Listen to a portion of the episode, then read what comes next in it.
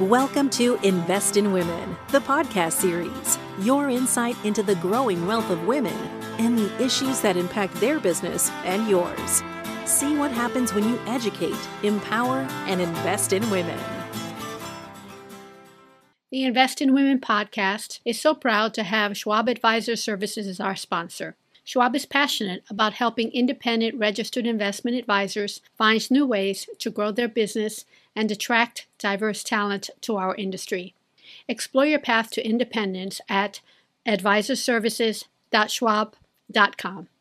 Dana Deoria joins us today. Thank you so much for being part of the podcast. We really appreciate you being here. Thank you so much for having me. It's a pleasure. So I'm curious, you know, jumping right in, what brought you to this industry? Because I mean, here in a few years, you'll be 20 years in. And so, I mean, that's a long time in endurance to be part of the finance industry. Oh yeah, it's and it's been quite a fun and interesting ride for me. Yeah, I think um, my first interest in the finance industry came when I was a business reporter. So that's what I did right out of school, right out of college. I was really a reporter on a number of fronts, and then I got moved to the business desk, which hadn't really been a focus for me in school, but once I started reporting on markets and just understood the financial system better, it became very interesting to me. And I decided that I had known I didn't want to be a reporter forever. And I just, you know, didn't know which of the things I was reporting on I would rather do. And I decided I wanted to make the leap over to finance. I love it. Well, I love the fact that you've stayed in it. Obviously, you find some fulfillment in it. And I'm curious, you know, since this podcast is for women and focusing on your female clients, and the fact that there's not a lot there's not as many women that are investors i assume as much as men but i have seen stories where women tend to be better at it than men a lot of times so can you explain that a little bit and do you find that to be true with your clients yeah, it's a great question. And I think it is a relatively little known fact because you go to events a lot of the times and women, um, I mean, th- these are averages, right? So you can only put so much in it.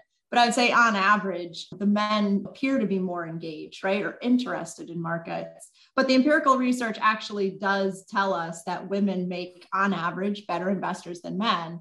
And it's kind of ironic in that the reason is probably because they don't have as big of an interest, right? So mm-hmm. men maybe are following what's going on in the market more closely and maybe a little bit more likely to intervene in their own portfolio management and that's actually what tends to lead to problems. The more trading that happens in your portfolio, the lower your return tends to be. We tend to tinker, but really it doesn't add any value. Once you're in a diversified, hopefully lower cost type of engagement with the market, you're probably best off just sitting there. And women are more likely to do that and be disciplined than men. So that appears to be the reasoning if you look at the research. Well, it, it, as you spoke, I was thinking of my own life where in my career, I've known men who did not have a background in finance, but they like to talk about it and they'd like to talk to each other about it because I think there's a little posturing that goes on where the women I know, and including myself, once I do something, then I just tend to forget about it. I don't look at it every day. I don't, and I just, because in my mind, I think, well, I want it to be there for a while. So when I'm ready to sell it or ready to change it, I'll look at it and it could be years down the road. So, I mean, is that what you think is happening? Is a lot of guys, yeah. I think they're trained to, because they're men, they're supposed to be good at money. And for a lot of them, they may not be. Yeah, there's actually a seminal paper in the literature that says pretty much exactly what you're saying, Melissa, which is men just tend to trade more. They, and of course, most people, most average investors are not trained on the market. So that's a problem because you really can't learn enough in a weekend or watching a news media about it to have a good, effective engagement with your portfolio. I mean, one of the things that's key to understand about markets, I think, that is missed by a lot of people is that markets are extremely efficient. And it's only missed because it's not what they do for a living, right? So that it's not a fact, but it's probably the most salient fact that's out there that nobody really understands is that when you hear about something in the news that's happened, the market has probably already priced in the effect of that. So you, yes, you may be watching like, oh, there's problems overseas, or XYZ company just reported that their earnings weren't going to be as good. That information gets worked into the price so fast that by the time you act on it, the price has already moved to account for that. And once the price has moved, it really doesn't make a difference anymore unless you're just trying to get out altogether. But if you're trying to get out altogether, you probably shouldn't have been in to begin with. Yeah. I just remember a guy in high school bragging about how he is an investor. And the more I think about it, the more I'm like, guys are just trying to do it to impress girls. Oh, did that work? I'm not sure if it's working or not. But when you talk about your male clients, your female clients, is there a strategy that's different that you talk to each one of them about when it comes to investing based on everything we've just talked about, based on the different personalities? Well, I, my message is pretty much the same in general to people, which is stay disciplined, be at a risk tolerance that you can handle so that when the market inevitably falters, you're not rushing for the exits because, of course, when you do that, you're just selling when things are low, which we all know is the worst way to behave in the market. And people, I think, to a certain extent, understand that. It's just hard to practice that sort of discipline in the moment, right? It's like, if you had an off switch at the top of the roller coaster, how many people would take it? Probably a lot of them as they're looking at the abyss. Yeah. So you have to be at the right risk tolerance. So some things are just kind of universal. Be at the right risk tolerance, be willing to be disciplined in bad markets, stay diversified. But interestingly, we're starting to see some money managers look at the differences in how people should invest, women to men. And there are some takeaways. I can't say I know exactly how you should act on them, but one of the obvious ones is that women tend to live a little bit longer than men. So, interestingly, if you think about glide path technologies and how those work, they take you from an equity, higher equity to lower equity over time. And it's based on what is the expected living, right? How long are you expected to live? And if for women it's longer, you'd actually end up staying in equities for a longer period of time, arguably, right? Now, mm-hmm. on the other side, it really depends on what your risk tolerance is.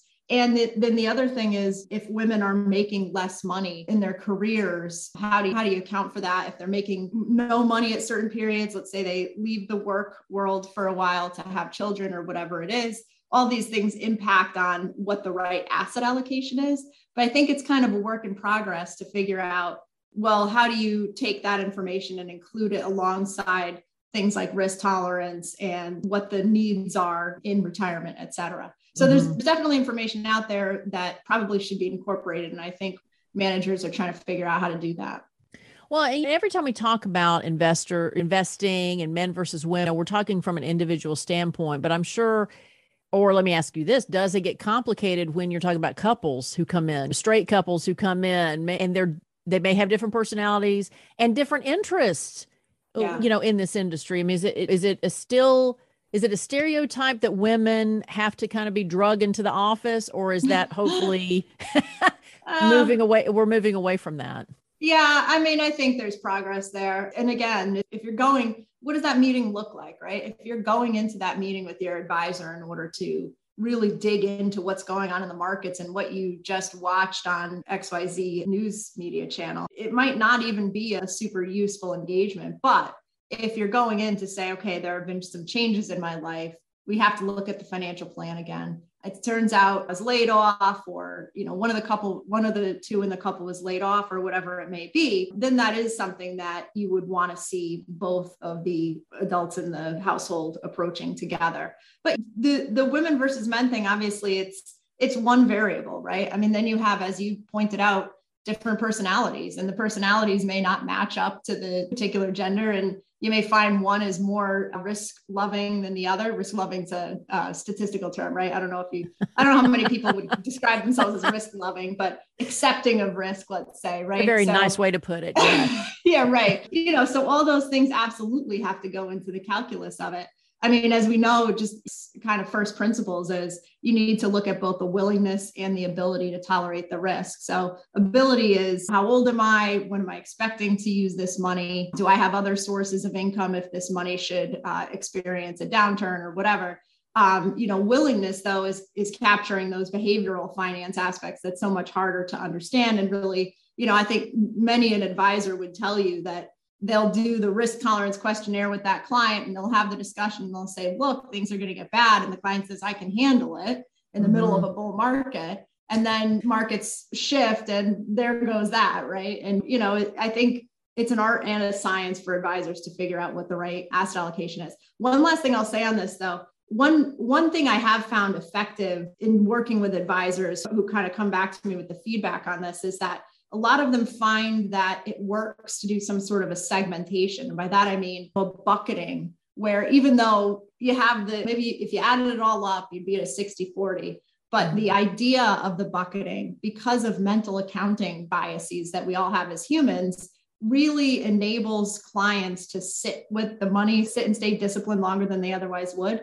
Because what they're doing is they're saying okay my equity bucket is really in the toilet right now but over here my immediate money is still fine because it's invested in cash and then my next bucket is not as badly down or whatever it is. So it enables a level of discipline that's harder to maintain if you're just watching the entire nest egg fluctuate wildly. Of course, bucketing works when you've got some bucket that's doing okay. We, we are, of course, in a very difficult economic environment right now where both mm-hmm. equities and fixed income are suffering. So I think it, it puts a heavy onus on the advisor to help clients in this period.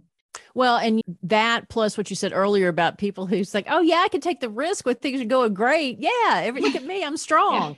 Yeah. Is there advice you have for women in particular in this climate when it comes to managing their money? Don't look at it. It's what you do, Melissa. Don't look at it. I don't. Uh, be invested at a risk tolerance that you can handle relative to when you need to take the money out, or you know, relative to if there was an emergency, would I have to tap that money? but then don't don't sit there and read those statements every quarter and start fretting about where is it going to go instead look at one of these charts there's a zillion of them showing you just what markets do over time. Markets go up and markets go down over time but the secular trend is up. And if you're in the market that's really what you should be doing. Unless you're trading unless you fancy yourself some sort of tactical trader which God willing, most people out there are not, then, and if we're talking about nest eggs here, if we're talking about retirement money or college money or whatever, um, you're not in it to figure out when things are going to be up or down in the next year or two years. That's just not the game, right? The game is put the money in. If you can, keep adding money in over time so that you're buying at different prices and just let it sit and as you get toward the time when you're going to have to start withdrawing, that's when you need to think about lowering your risk, but not because of what you see going on in markets. Mm-hmm. Well, we have time for one more question. And it's something that uh, uh, somebody's mentioned to me before, advisors had mentioned to me. And I don't know if it's because I'm a woman or if it's something new. So I want to ask you about it. And that is sustainable investing. Yeah. So, can you explain? I mean, I'm sure most people know what that is, but a brief explanation. And is that something that is that women uniquely are drawn to, or again, am I just stereotyping?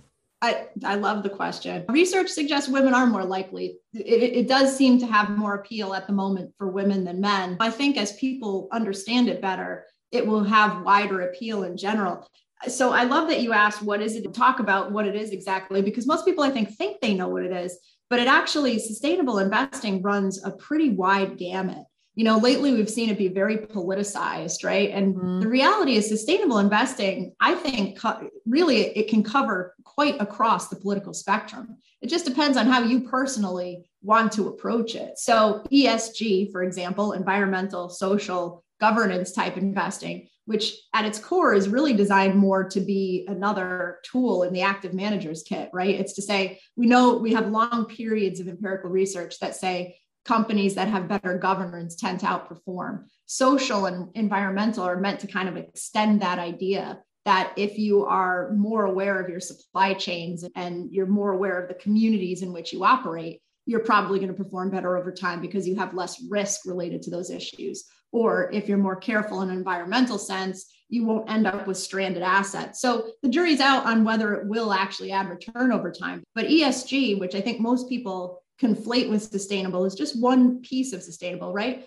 Another element of sustainable, or another version, if you will, is values based investing, which is really goes back decades, right? And this is something that endowments used to be only engaged in, and, it, and now it's the province of anybody who wants to, because there's plenty of tools out there. But think of you know your standard socially responsible investing um, that could be managed towards religious goals, right? So mm-hmm. there is a lot that goes under the sustainable rubric.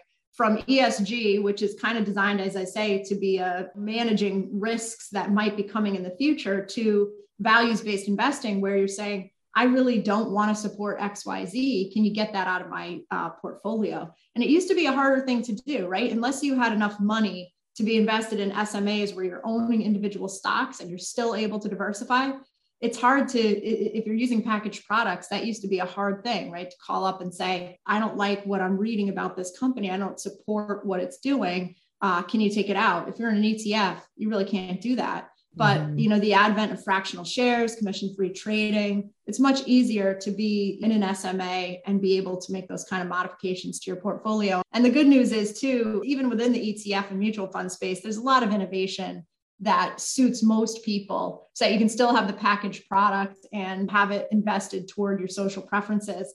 And it's done in a way that's not super high tracking error if you want it to right? You can kind yeah. of leg your way into this. So great question. Lots of available products out there for people. And i think we all have to kind of understand the gamut as opposed to just associate a term with one particular thing that we may like or not like.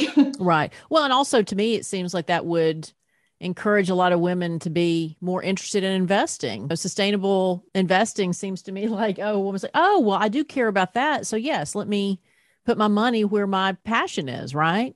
Yes. Yeah. So. No, and you can, you know, you think about that, You're going home and maybe you're having your conversation with your kids or your family. Geez, I don't like this. Yeah, we all agree. What what should we do about it? Well, hey, one thing you can do about it is take the money that you have invested and mm-hmm. vote with your dollars and move it and, and yeah. just think about the the opportunity to have that kind of engagement with your family around how you invest and say i have reporting that says i'm not contributing as much to this problem right because right. my boards are more diverse or my i use less barrels of oil or whatever it is well, and I remember my brother telling me years ago, you vote with your dollar. And I remember thinking, oh, I never thought about that before. But yes, oh, you right. can. That's what Dana's talking about right here. So, Dana, Dana Doria, thank you so much for being a part of the podcast and um, appreciate your time. And thank you so much for educating people, especially about sustainable investing.